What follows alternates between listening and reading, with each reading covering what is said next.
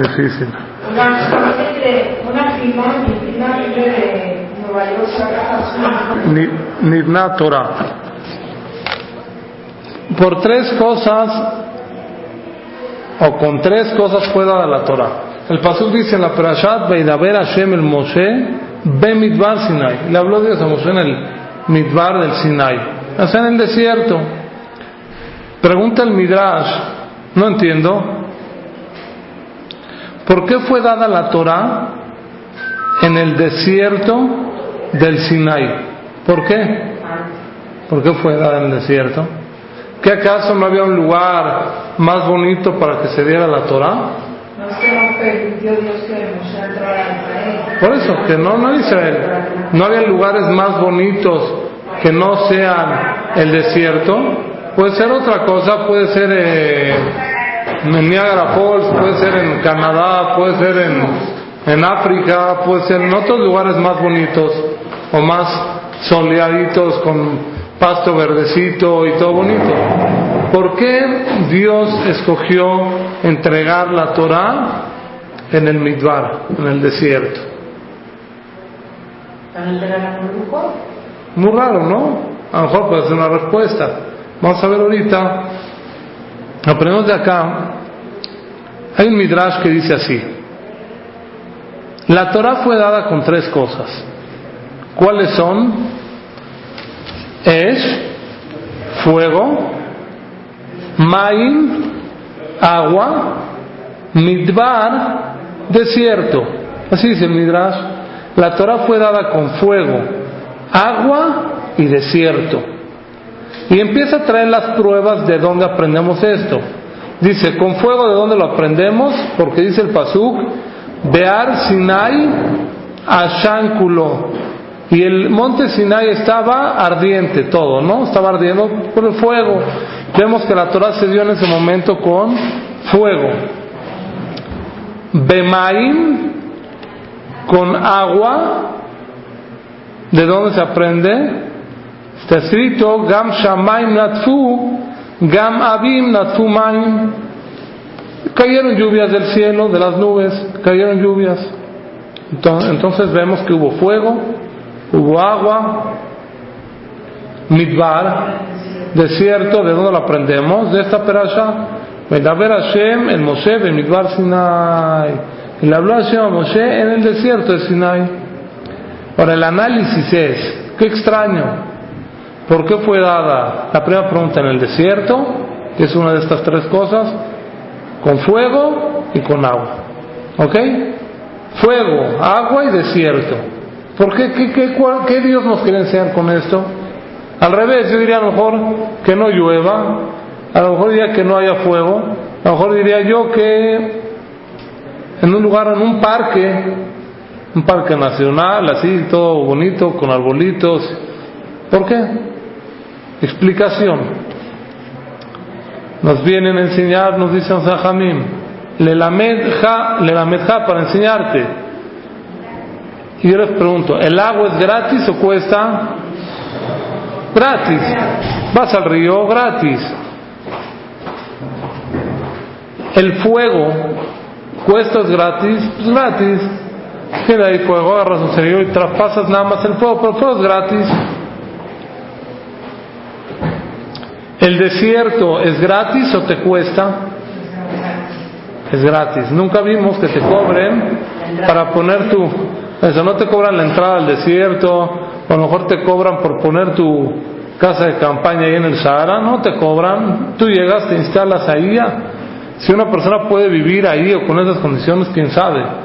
Pero gratis, es gratis el desierto, el agua y el fuego. Y con estas tres cosas, desierto, agua y fuego, fue dada la Torah en Arsinai. Te voy a explicar una por una cuál es su filosofía y por qué. El Pasuk dice, Ebe kol tzameh lehulamaim, todo sediento que vaya a tomar agua. Ve en maim en la Torah. Y no hay agua sino la Torah, sino solamente la Torah. Primer requisito es, una persona tiene sed, va y toma agua. La Torah una persona tiene que tomar sediento. Tiene que estar sedienta la persona para aprender. Tiene que tener sed de, de estudiar y ahí se le va a quedar en la cabeza la Torah. La persona cuando tiene sed se le quedan las cosas en su cabeza bien adentro no se lo olvidan. Eso es el agua. Otra explicación es, la dije hace mucho, el agua no posa en los lugares elevados, solamente en los lugares bajos. El agua, si ustedes ven las cascadas, los ríos, ¿hacia dónde llega toda esa agua? Siempre cae hacia abajo. También hace de, los de, Sí, pero el agua finalmente ¿dónde queda? En los lugares bajos, no en los altos. ¿Por qué? Porque una persona que tiene soberbia, una persona que tiene presunción, se cree muy high, muy arriba, toda la Torah que estudia se le resbala, se le cae, no retiene la Torah, porque la soberbia lo tiene muy alto a él, su mente está muy elevada en otras cosas, se le cae toda la Torah. La persona que tiene humildad recibe y cacha toda esa agua en la parte de abajo. Entonces el primer requisito es humildad para poder estudiar Torah. La persona que tiene humildad, aquella persona recibe aquella agua que es la Torah. Esa es otra filosofía. La primera fue que es gratis, la segunda es que posa en los lugares en las personas que son humildes. Ok. Yo les voy a preguntar algo. A ver si saben. ¿Cuál es la cosa más abundante y más gratis que hay en el mundo? Abundante y gratis. el agua. agua o arena. Arena, granitos de arena. Tache. Agua. Por eso nos lavamos las manos por abundancia. No, Arena. no, La lluvia, no, nubes. no. Lo más abundante y lo más gratis y lo más fácil de conseguir, el aire, exactamente. El aire. El aire hay en todos los lugares. El aire es gratis, no te cuesta, donde tú estés hay aire. Y los judíos tienen la nariz muy grande, porque como es gratis el aire, quieren respirar doble. Entonces. ¿sí? Entonces dice acá que el aire es más abundante y todavía está más gratis que el mismo fuego, que la misma agua y que el mismo desierto. La pregunta es, ¿por qué el aire, por qué el aire, por qué el aire no, no fue mencionado en este midrash que la Torah fue dada también por medio del aire? El midrash nos dice que la Torah fue dada con desierto, con el fuego y con el agua. Pero la Torah no nos dijo a nosotros, la Torah no nos dijo a nosotros que fue dada con aire. ¿Cuál es la respuesta a esto? Pero a ver una pregunta. ¿Por qué Sí. con agua, si Dios cuando escribió la Torah, eh, se veían como eran como llamaradas de fuego? O sea, cuando se... No traemos, no traemos nosotros pruebas de la película Charles Heston, Los Diez Mandamientos, cómo Dios escribió. Ustedes vieron la película, ustedes están diciendo que la mano de Dios mandaba llamaradas. ¿Cuál mano de Dios? Eso es en la película, si Dios no tiene mano. Entonces, es no traer pruebas de la película.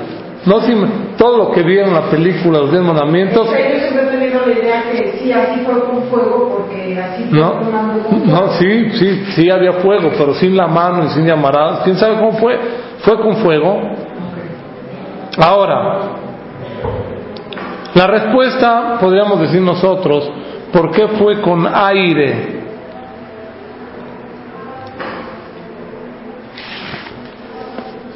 En verdad, el aire, como dijimos, en todos los lugares lo hay y es gratis y hay mucho.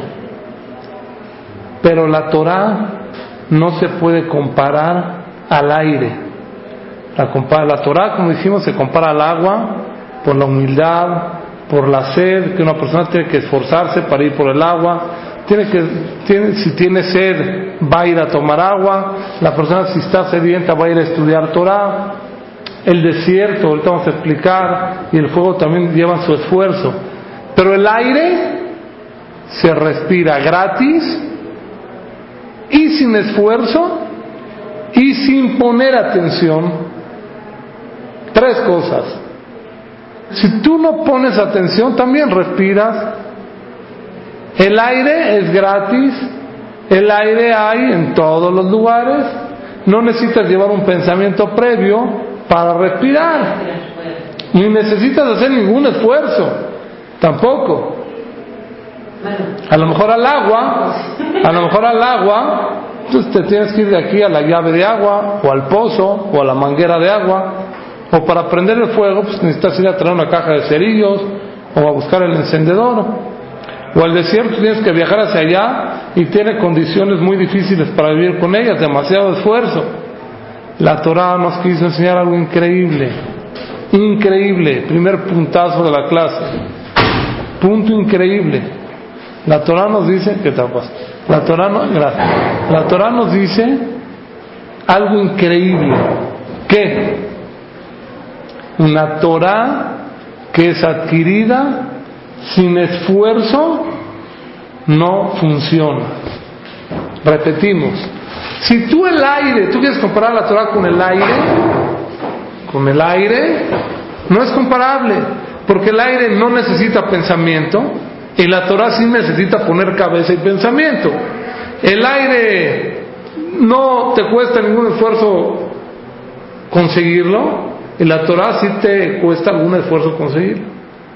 La Torah, el aire no lleva ningún pensamiento previo para respirar, sino que por inercia o por intuición o como quieras llamarle, o por instinto, respiras. Y la Torah no es así, la Torah tienes que poner tus cinco sentidos para estudiar Torah. La Torah no se, compañó, no se comparó al aire por eso. Nos enseña esta perashá. Veidaber Hashem, el Moshe de Midbar Sinai, le habló a Hashem a Moshe en el desierto de Sinaí diciendo, ¿por qué el desierto? Porque el desierto te tienes que cuidar mucho, hay víboras, hay alacranes, no hay agua, hay vientos, hay calor excesivo, hay frío excesivo, es peligrosa la noche, etcétera, etcétera vemos nosotros que la Torah te cuesta un esfuerzo. Otra explicación por qué la Torah fue comparada al desierto también es porque el desierto tiene muchas condiciones, como ya lo dije, aire, frío, viento, calor excesivo, todo en exceso. Una persona debe de estar dispuesta a todos los tipos de climas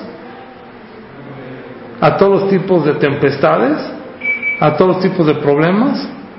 Tiene que estar, vamos a decir, dispuesta y esforzarse a brincar todos esos baches de la vida y seguir estudiando Torah. Eso es lo que nos enseña esta perashá de la semana Bamidbar. La persona tiene que estar preparada para todas las vueltas en la vida y a como dé lugar, seguir estudiando Torah.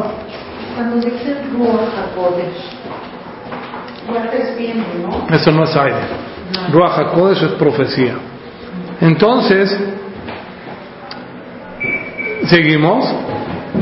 Dicen los Jamim que Boreolán tomó al pueblo de Israel y le puso encima de ellos Arque y ¿Qué hizo? Hagan de cuenta que era como una olla el Ar Sinai, el monte Sinai. Se lo puso encima a los Yehudim y los cubrió, así dice acá, los mefarshim, los comentaristas, cubrió de los cuatro lados a los Yehudim, los cubrió, los cubrió de todos lados, no había ser, les dijo, si ustedes, si ustedes reciben la Torah, Jabot, muy bien, si no reciben la Torah, aquí es su fin de ustedes. ¿Por qué? Porque todo el mundo fue creado para la Torah. Todo lo que pasó Adam Arishon y Noah, el arca de Noé, y Abraham, Isaac y Jacob y todos los demás. Todo esto fue para qué? Para un motivo. ¿Para qué motivo fue? Por un solo motivo. Para llegar a la entrega de la Torah. Y si el pueblo de Israel no recibía la Torah, hubiéramos vuelto nosotros a qué? A Arsinai. ¿Qué día me equivoqué? Hubiéramos vuelto todos nosotros a Tou Se hubiera destruido todo el mundo porque la finalidad es para recibir la Torah y no lo habíamos recibido. Baruch Hashem, dijimos Naseben Ishma, haremos, escucharemos y recibimos finalmente la Torah. Pero obligado, ¿no? Un poco, o sea, no fue tanto de querer, sino que nos ponen autoestima, pues yo sí. Sí o sí. Sí. No, no es Sí. que no selección de decir, bueno, ok. Sí, eso. Casi casi fue obligado. La Gemara en, en Megilá habla de esa pregunta. Dice la Gemara que por esa pregunta hubo el sufrimiento de Purim, en Purim hubo sufrimiento que Amán quería exterminar al pueblo, y ahí los Yehudim Kiyemu Bekiblu, dice la Gemara Kiyemu Mashekbar Kiblu, cumplieron lo que ya habían recibido, que en Arsinai, ahí fue con todo corazón que recibieron la Torah en Purim. Así. El Ben Yoyada es el Ben Ishai. El Ben Ishai nos dice a nosotros, en la hoja de Shabbat, en la hoja 146, dice lo siguiente.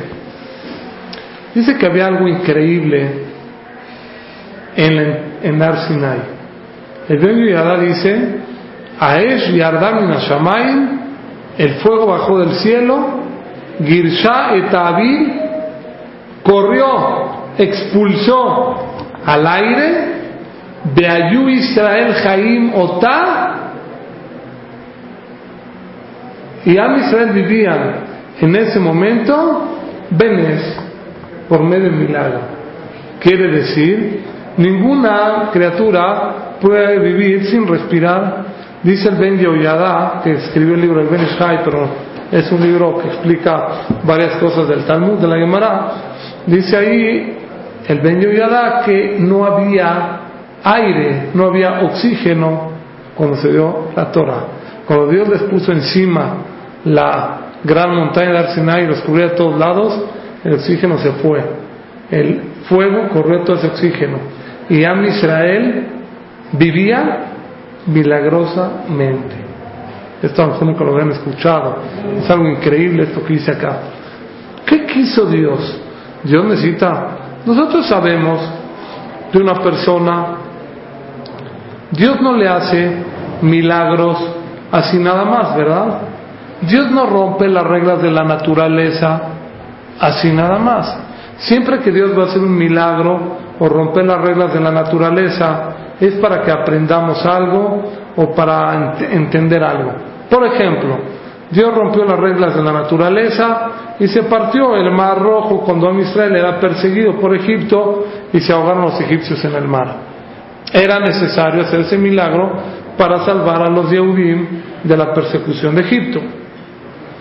Las diez plagas en Egipto fueron para una finalidad que paró el faraón expulse a los Yehudim de la tierra de Egipto y vayan de su trayectoria hacia Israel. Pero tenemos que saber nosotros que no hay milagro en vano.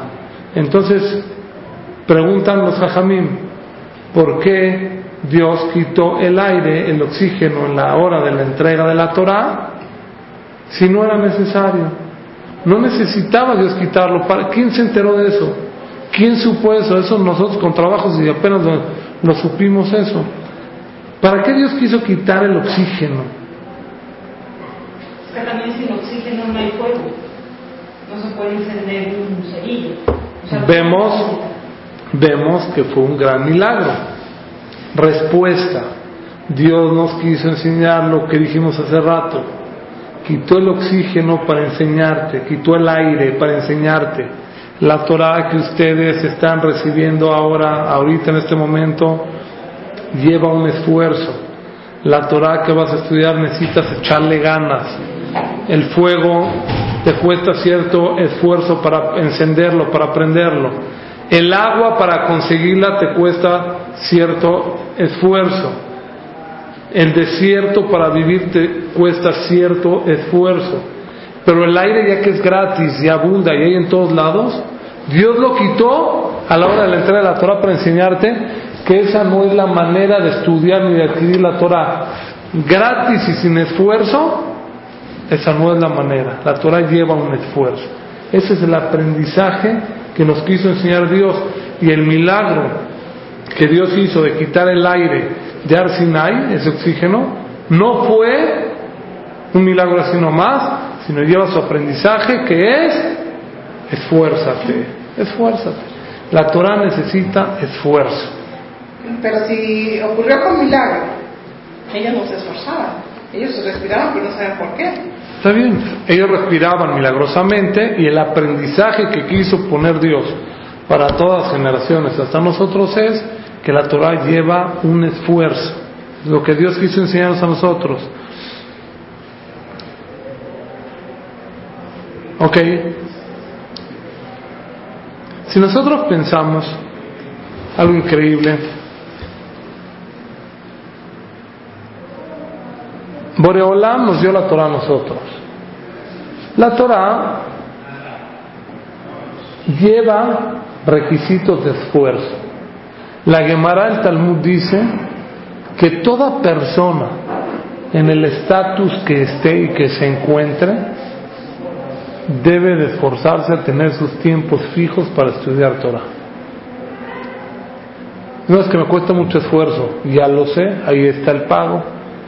No es que una persona pues, no le va tan bien y pues, a lo mejor es medio pobre y no puede, está obligado a tener su tiempo para estudiar Torah.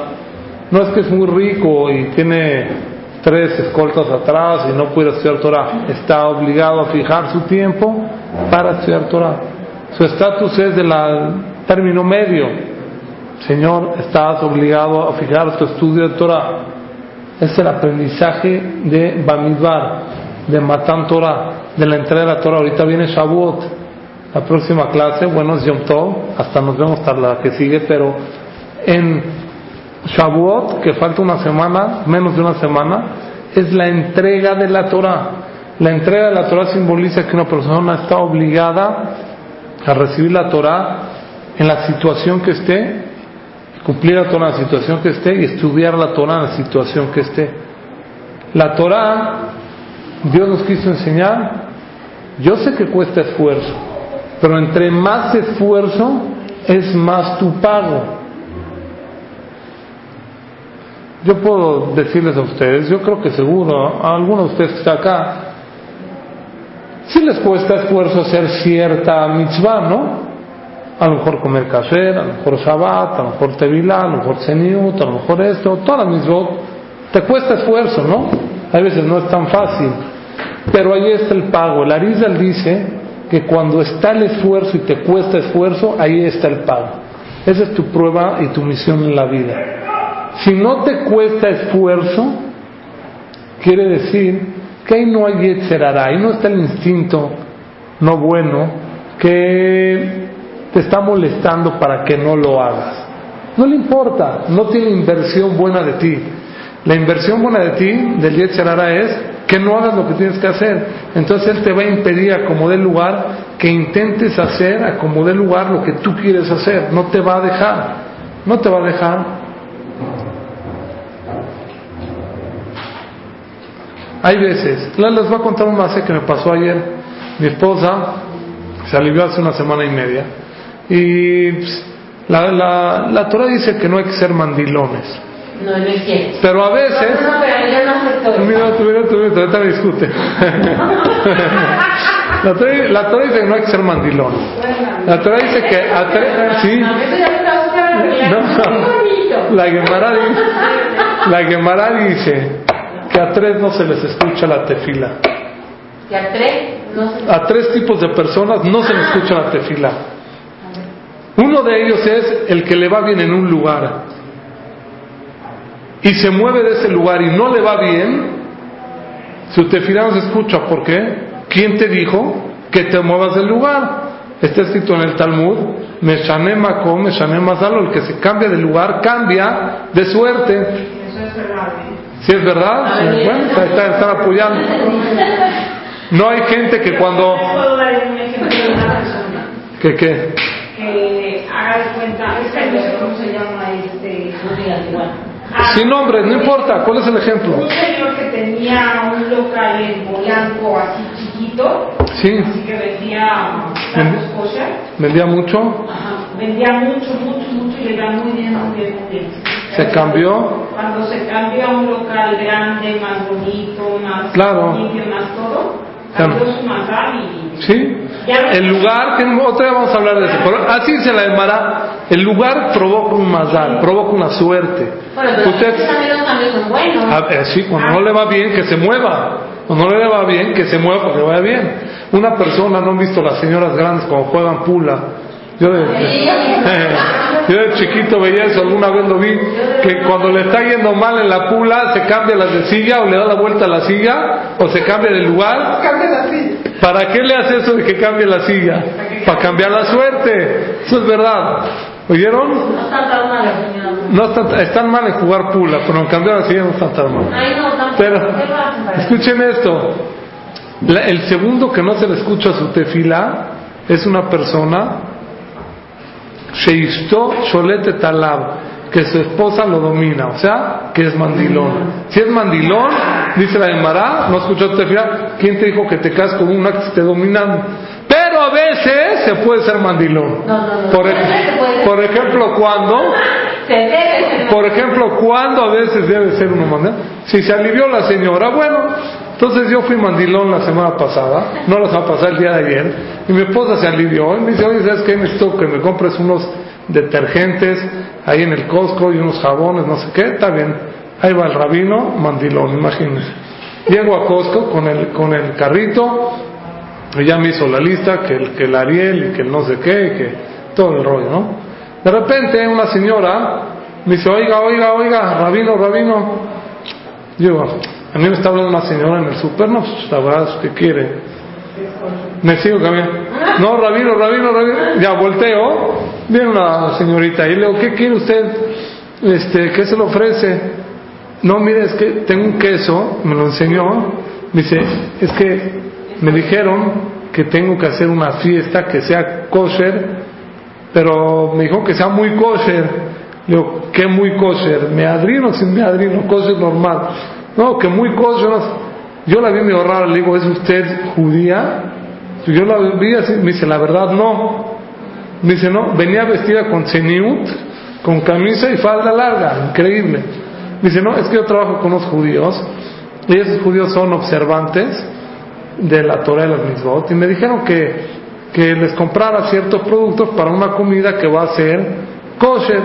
Entonces lo vi a usted con kippah y le vine a preguntar si esto es kosher. Entonces ya le expliqué, mira, este es kosher, mira, esta es la sección kosher y compra aquí y esto también. Ya le dije dos, tres cosas, ¿no? Yo me quedé viendo y vi que ella lo compraba con toda la alegría. Después ya yo me seguí comprando las cosas y me vino a preguntar después de otra cosa.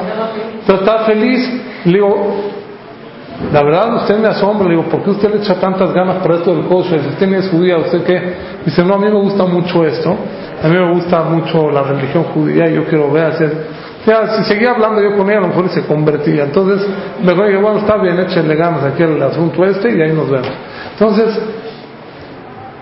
yo me di cuenta, a veces yo hablo con señoras, les digo, señora, ¿qué le cuesta comer queso kasher? No, es que yo voy a comprar en el mercadito el queso y no sé qué, papá, pa, pa, ¿cómo? En mis tiempos, to- todavía sale uno regañado. Y viene la Goy y te dice, Tisquela Misbot por el queso kasher en Costco, con toda la alegría, y toda la sonrisa y con todas las ganas. ¿Cómo puede ser posible? Me puse a pensar yo, antes de dar esta clase la estaba preparando, ¿cómo puede ser posible esto? No, yo, yo me quedé frustrado, dije, ¿cómo hay veces hay paisanos que me dicen así? Y hay, y hay, no, eh, mujeres gentiles que te dicen, todo bien, ¿cómo puede ser? La respuesta es lo que acabo de decir.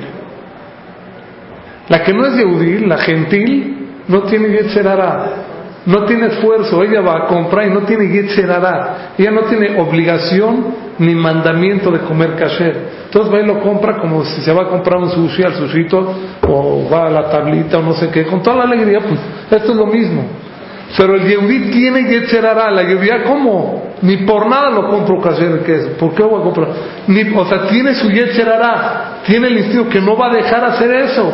Es lo que dice acá. La persona cuando ve, eso es lo que nos decía en la Torah, fue dar la Torah con fuego y con agua y con desierto porque es puro esfuerzo. El vivir en el desierto era esfuerzo, el fuego era esfuerzo, el agua te cuesta esfuerzo, cumplir la Torah no, también te cuesta esfuerzo. ¿Qué no te cuesta? Sí te cuesta esfuerzo, te cuesta esfuerzo. Pero la satisfacción viene después del esfuerzo. Y el pago es tan grande que no te lo pueden pagar aquí en este mundo, te lo van a pagar en el mundo venidero. Si lo haces con alegría también te van a pagar, se van a dar cuenta también en este mundo te lo van a pagar. Que quiere verlo, lo va a ver también. Pero una persona tiene que saber, dice acá la Torah, esfuerzo, esto es muy, muy, muy importante. Tienes que hará, pero esfuérzate y lo vas a lograr.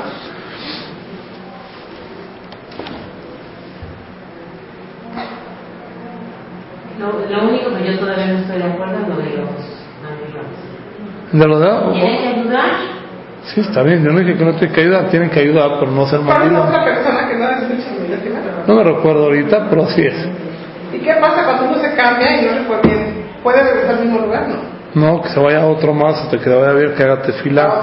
¿Sí? No, no, no, no, yo no estoy. Un minuto. Ahorita discutimos el punto. No. Una vez llegó una persona y vio al Stapler. El Stapler era el papá de Rabjan Kanievski. No es, el más que voy a contar ahorita, yo creo que no estamos en el nivel, ni es nuestro nivel, pero para entender un poquito qué se llama esfuerzo. En Beneverac, yo estudié tres años ahí en una yeshiva, y he sabido que en el verano hace un calor, se llama Israel, un calor impresionante. Y él en su tiempo apenas empezaban así los, los este, ventiladores y todo. Dicen que nunca aceptaba que le pusieran ventilador. Así me recuerdo que escuché de un jajam. Su hijo, Eugen Kanievski, le pusieron un ventilador. Dice que lo veía, no de, de, estos de ruedita, y lo apagaba y lo prendía. Lo apagaba y lo prendía.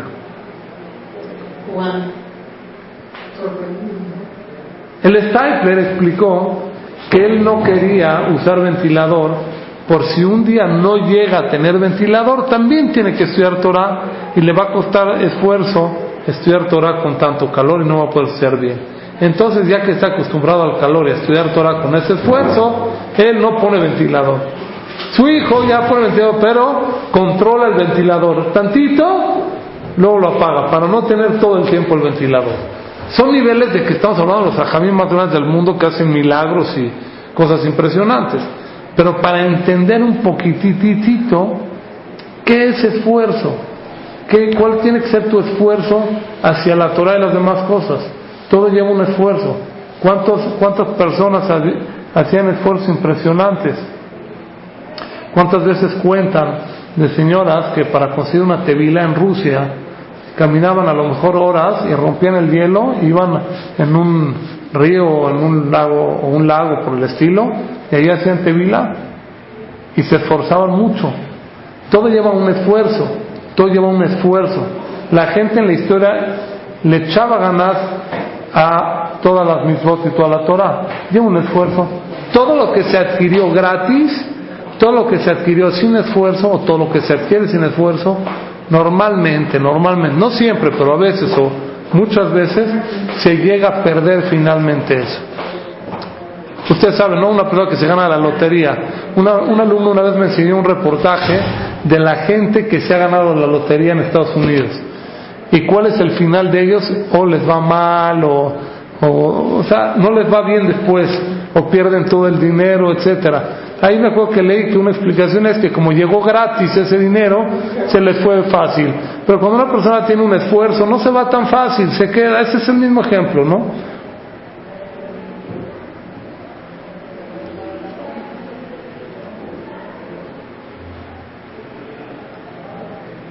Hmm. Hay un más, más, más, este, vamos a llamarle más espeluznante, eh, el Rafshah, aquí está el más escrito, un día había Hamsin, ¿saben qué es Hamsin? O sea que un calor impresionante. Y Rafshah vivía también en donde? En Beneverac igual. Y entonces entró un alumno y, y ese alumno le preguntó Rashach, oye, ¿hoy hace calor o yo estoy sintiendo mucho calor? Se veía que el jajam estaba sudando. Entonces, checaron, checaron, checaron, checaron y vieron que el, el, el mazgán, el aire acondicionado, estaba, en vez de puesto en frío, estaba puesto en calor. Y estaba, imagínense, afuera hacía calor y adentro hacía calor también. Hacía más calor y el jajal no se había dado cuenta, o sea, tenía calor, pues decía, pues a lo mejor es normal. Y él seguía estudiando Torah y no se dio cuenta de tanto calor y tanto que estaba sudando, pero no se dio cuenta porque él estaba acostumbrado, estamos hablando de los saharíes más grandes del mundo, él estaba acostumbrado a estudiar Torah en cualquier situación. Él es el que cuentan que caminaba a mitad de bombardeos en la Segunda Guerra Mundial, de un lugar a otro, en la Primera Guerra Mundial también, para ir a lugares a estudiar Torah, a mitad de bombardeos. O sea, es una cosa impresionante, ¿no? Son ejemplos de gente muy grande, muy grande, y la Torah nos enseña en esta Perashaba Midbar, tienes que estar dispuesto como el desierto, calor excesivo, frío excesivo, o bueno, todas las condiciones que hay, debe estar preparado para estudiar Torah. Eso es lo que Dios nos ordena en esta perasha. Eso es muy impresionante. Y lo que es gratis como el aire y sin esfuerzo, Dios no te aconseja que tú utilices eso. No te lo aconseja. ¿Sí? Bueno, antes de seguir al próximo punto, así que quería preguntar algo, a ver. Por ejemplo, o sea, si a lo mejor es un negocio así, dice el Shanema por el Shanema sale, estoy de acuerdo. Pero por ejemplo, cuando te cambias una casa para mejorar y en esa casa no te va bien, Ujú. o sea, eso de que te tengas que cambiar de esa casa para que te vea bien, no. No, hay O que, sea, hay que hacer, claro. Está por arriba de Hay que hacer todo. Por eso dije. Eso ya le que dije. Eso le dije a que la señora, le dije, primero que haga todas las cosas y todos los intentos y cheque todo lo que está mal. Bueno, que cheque sus mezuzot y haga tefila y todo así. Si no le funcionó todo y ya hizo todo, entonces que piensen cambiarse. Pero si hay otras cosas antes, tefila y todas las cosas. Estamos hablando que ya llegó al, al tope y ya al límite y ve que no, no funcionan las cosas. Ve que no funcionan las cosas. Hay veces que aunque uno se case, cambie 10 veces de casa, el problema está en él, no en la casa. Eso es otro tema. Muchas veces el problema está en la misma persona, no en la casa. Volvemos a lo mismo. ¿Qué acaso Dios no está arriba supervisando para que te vaya bien o mal? Sí, pero ¿Deberías esa casa? Pues que Dios Sí. no te lo quiere mandar. también, No, también, No es para ti. También. Es es una casa, es, es la misma casa, a ti no te va bien, que entra otra persona y esa persona le va bien. Entonces no es la casa, es que a mí no me toca. También, no toca ya sabemos, ya sabemos, ya sabemos, pero existe en la Torah una cosa que se llama Mazdal y es un punto para tomarlo en cuenta. Existe eso. Pero Claro que existe. O sea, cada quien trae su propia suerte. Claro, Y uno puede echar a perder su suerte. claro, Pero si alguien, si está mal su suerte, pero no se vaya. puede cambiar. La Gemara habla de eso. No ha hecho tefila bien, claro, o faltan otros puntos más. No, de verdad que sí, sí, sí. Pero una vez El agua representa, como dijimos, a la humildad. La humildad, porque posa en los lugares de abajo, esa es la primera cosa que la persona tiene que tener para poder estudiar Torah. Número dos, el fuego, eso simboliza la luz de la Torah, el alumbramiento que tiene la persona por medio de la Torah. Cuando estudia to- eh, Torah, está escrito que la Torah, espiritualmente, cuando una persona estudia, alumbra el camino hacia adelante de él, lo alumbra. Muchas veces se cuentan muchos ajamim en la historia que la gente les iba a preguntar a ellos por qué tal cosa o por qué o alguna pregunta o alguna duda. Y les contestaban los ajamim yo les pregunto a ustedes los ajamim ¿qué son profetas? o los ajamim a lo mejor sabían la situación yo me recuerdo que cuentan sobre Rabshah que ya hablamos de él que a Rabshah un gran jajam, le preguntaban si comprar departamento en tal colonia o en tal colonia. Y la gente le hacía caso, ¿cómo sabe? ¿Cómo sabe esto? La persona cuando estudia Torah se le alumbra el camino, ve, se le abre una visión más adelante de lo que nosotros podemos ver. Tiene más visión más adelante. ¿Sí? Como dice en Pirkei Avot, Jajam, Arroe etanolado. ¿Quién es el Jajam? El que ve lo que va a venir, el que ve lo que puede llegar a venir. ¿Sí? Eso es tener visión. La visión te la da por medio de la Torah. Por eso fue dada también por medio del fuego. Lo que es una de las ideas que nos quiere enseñar Boreola. La tercera cosa es importante también, que es Midbar. Midbar es desierto. Desierto es el símbolo de bitajón, de fe y seguridad en Hashem, que cree que una persona, el pueblo de Israel, está en el Galut, en la diáspora como en el Midbar, ¿no?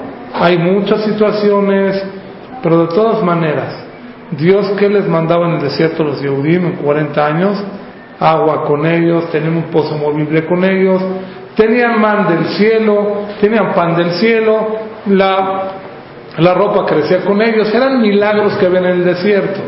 Cuando una persona en verdad tiene aquella fe y seguridad en Boreolam, en Akados Barujú, Boreolam en cualquier situación, aunque una persona esté en el desierto, le va a ayudar a aquella persona. Boreolam le va a ayudar a aquella persona a salir de aquel, de aquel embrollo, de aquel problema. La persona está en el desierto, como aquí dijo hace rato, que haga tefilá, que estudie Torah, etcétera, etcétera, y la persona sí va a poder salir de aquel aprieto o aquel apuro. Desierto es el símbolo de seguridad y fe en Dios. Por eso la Torah fue dada en el desierto, para que tú sepas, judío, también, que cuando tú estés en la diáspora, estés en el galut, pero tengas la Torah que Dios te dio en el mismo desierto, esa Torah te va a ayudar a salir de cualquier tipo de problema, aunque estés en el desierto. Esto es muy bonito. La Torah te da muchas veces la salida o la respuesta a tus dudas. El problema es que nosotros, bueno, no estamos totalmente sumergidos en la Torah, pero los grandes jajamín, grandes jajamín que conocimos nosotros en Israel, tú te das cuenta que estaban sumergidos en la Torah. O sea, no cuentan del Hadonim, no sé si algún día conté que un día había una persona que necesitaban operarlo de la cabeza. Es algo que no estamos en el nivel, yo no lo vi, yo no viví en el Hazonish tiene 40 años para atrás, pero un poquito más. Pero el Hazonish era una persona que llegó a ser un gran jajam y él decidía si operar a tal persona o no. ¿Qué pantalones necesita una persona para hacer eso? El Hazonish, una vez le llevaron, como dije, una persona una operación de cabeza hace 40 o 50 años, era muy peligrosa, ¿no? No había la, la tecnología de hoy en día. Y el doctor le dijo al paciente Yehudi que le iba a hacer la operación de tal manera. Y el Hadonish dibujó en una hoja que abra la cabeza de otro lado y que la haga de otra manera. Cuando llegó el Yehudi con el doctor, dijo, yo no le voy a hacer caso a tu rabino. O sea, tú me estás diciendo a mí un profesor, doctor profesional que opera cabezas y cráneos, a mí me va a enseñar tu jajam qué voy a hacer yo. A media operación, efectivamente, se dio cuenta el doctor, pidió que traigan rápido la hoja, la volvió a checar. Si él operaba a media operación como él quería operar, lo hubiera matado al paciente. Se dio cuenta de la mitad con el que era un jajam, cambió la, manera de operar se salvó. Y después fue a visitar a Hazonish y le dijo a él, ¿cómo jajam sabe usted esto? ¿De que en la Gemara habla de operar cabezas? Entonces le contestó con un mashal, con un ejemplo que yo les voy a decir a ustedes a mi estilo. Una vez estaba saliendo una persona del super ama. Entonces, cuando estaba saliendo el super ama, entonces venía cargando unas bolsas con naranjas. ¿Sí? Bolsas de super ama con sus naranjitas. Estaba en el super. Y otro amigo compró unas naranjas ahí en, un, una señora que vendía en la calle y no tenía bolsas, se las llevaba cargando. Dijo, oye, ¿dónde te dieron las bolsas? Dijo, aquí en el súper. Ah, pues voy a subir a que me regalen un par de bolsas, no sean así, mala onda. Entonces subió el cuate así ya con sus naranjas cargando, lo ve el poli en la entrada. ¿A dónde va, señor? Es que va a tomar dos bolsas. No, aquí no se regalan bolsas. Oiga, pero mi amigo compró hace rato una de aquí, le regalaron dos bolsas. Dijo, sí, señor. El que compra naranjas en Superama, le regalan las bolsas gratis para que se las lleve. Pero el que compra las naranjas de afuera, en camioncito de afuera, no le regalamos las bolsas en Superama. Aquí no es lugar donde se regalan bolsas a todo el que necesite bolsas. Le dijo el, el al doctor, mira, hay muchas cosas que en la Torah las menciona, hay cosas que no las menciona. Pero Boreolam le da la intuición y la aptitud a una persona que es muy elevada, de regalo, así, el que compró Torah necesita ahora la bolsa para llevarlo. Sí, es gratis la bolsa. Dios le regala muchas veces a esos ajamí muy, muy, muy grandes la visión, la visión, no estamos en épocas de profecía, pero hagan de cuenta que es algo por el estilo, le regala gratis, así como regala en el súper la bolsa gratis, gratis junto con la Torah les da ciertas aptitudes a los ajamim muy grandes para que puedan resolver los problemas de las personas de Israel. Pero hoy en día Hoy en día yo conozco, hay un sí, que es muy conocido, muy respeto, que la gente le habla y le dice, oye, Claro. me duele mucho el estómago, Claro. eh, yo sé. hay un jajam en Israel que yo conozco, se llama Rav Greneman. Este jajam en Israel tiene filas de personas, las personas que se quieren operar o quieren hacer algo delicado algo, van y le preguntan a él. Y él sabe muchísimo y dicen que siempre que dice algo, sale bien como él dice.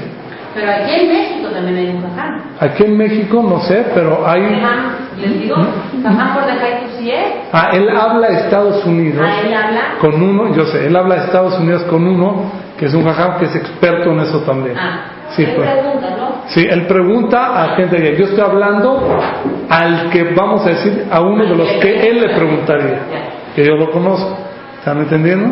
Entonces, Boreolam nos da todas esas concesiones si nos esforzamos, que fue la clase de hoy día. Si una persona se esfuerza, va a llegar a ver que, bueno, se le van a abrir los caminos, va a tener respuesta a muchas cosas y va a adquirir la Torah, que es la cosa más sagrada para todos los que muchas veces cuando tenemos un problema y vamos a una clase, parece que la clase te la están dando así. Eso está escrito en los libros. De verdad, parece que fuiste a la clase ver tu respuesta que Dios. En los libros dice que Dios le pone al jajam las palabras exactamente para que para el que, que es- para el que está escuchando escuche lo que tiene que escuchar. Eso está escrito. No hay profecía hoy en día, pero se pueden dar cuenta eh, si alguien de ustedes necesitó, escuchó lo que tenía que escuchar hoy, entonces pues sí, Dios está conmigo. O sea, vemos que hay supervisión divina, no es casualidad. Novedrat Hashem, que tengamos un Shavuot bonito, que es el próximo martes, miércoles, jueves. En Shavuot se juzga toda la Torah. Así hay quien explica que la persona va a entender y poder estudiar en el año.